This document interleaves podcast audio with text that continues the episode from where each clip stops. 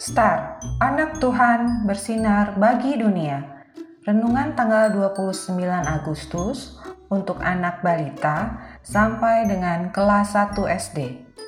Diambil dari Yeremia 17 ayat 7. Diberkatilah orang yang mengandalkan Tuhan, yang menaruh harapannya kepada Tuhan. Tuhan menganugerahkan.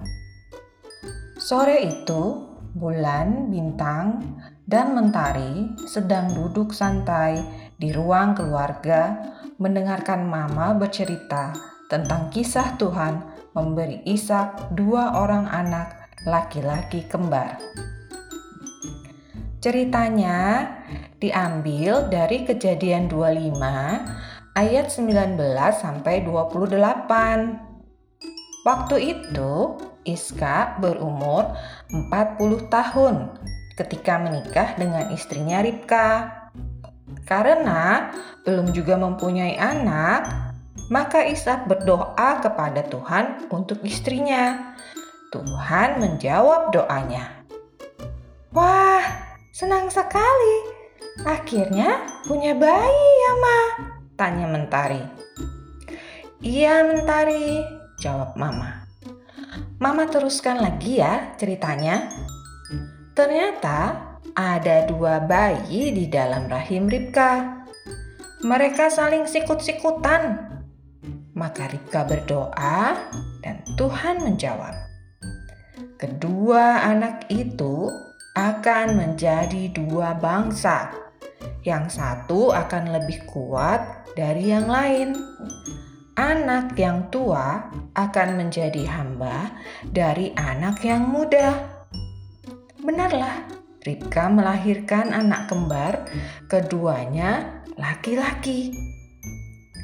Mama akan melanjutkan ceritanya setelah selesai makan malam, kata Mama.